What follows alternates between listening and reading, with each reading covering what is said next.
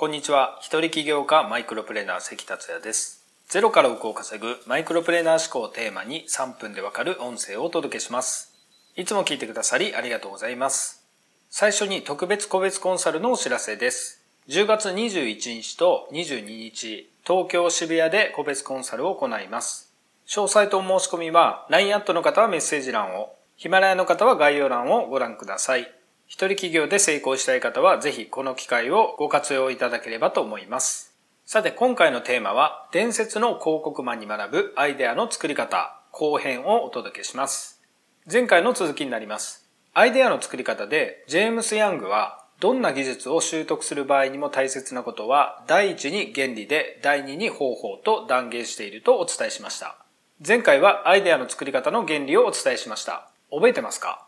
簡単に復習しますと、原理には2つあって、1、アイデアとは既存の要素の新しい組み合わせ以外の何者でもない。2、既存の要素を新しい一つの組み合わせに導く才能は、事物の関連性を見つけ出す才能に依存することが大きいでした。ではお待ちかねのアイデアを作る方法です。アイデアを作る方法は5つの段階から成り立ちます。順番に解説します。最初の第1段階は資料を収集するです。資料には特殊資料と一般的資料の2つがあります。特殊資料とは、例えば広告関係の仕事をしている方なら、商品と消費者についての身近な知識などのことです。その分野の専門的な知識のことですね。特殊資料は調べ上げたり、関わっている人に直接聞いたり、関連書籍を読みまくったりすると集まります。対して一般的資料とは分野を問わず人生経験そのもののことです。生きていると様々な出来事についてあらゆる方面の知識や情報に触れますよね。これらのことです。アイデアは移動距離に比例するという言葉がありますが、いろんな体験を積むからこそのことなんでしょうね。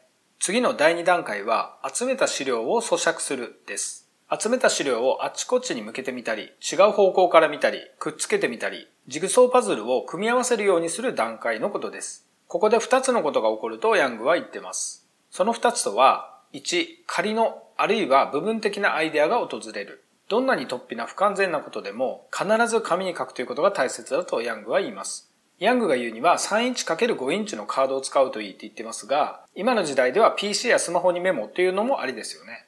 2、パズルを組み合わせるのに嫌気がさしてくる。これは心が鍛えられる段階です。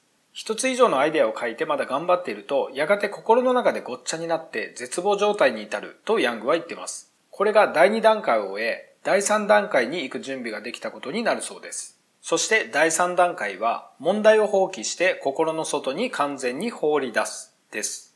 一旦考えていることを無意識の心に移して眠っている間にそれが勝手に働くのに任せる段階です。考えるのをやめにするってことですね。その間は自分の想像力や感情を刺激するものに取り組むことです。例えば音楽を聴く、映画を見る、小説などを読む、スポーツをするなどです。いよいよ後半の第4段階ですが、ちょっと時間が長くなりそうなので、申し訳ないんですけれども、次回にお届けしたいと思います。それでは今回は以上です。最後までお聴きいただきありがとうございました。この音声を気に入っていただけましたら、シェアなどしていただけると嬉しいです。それではまた明日。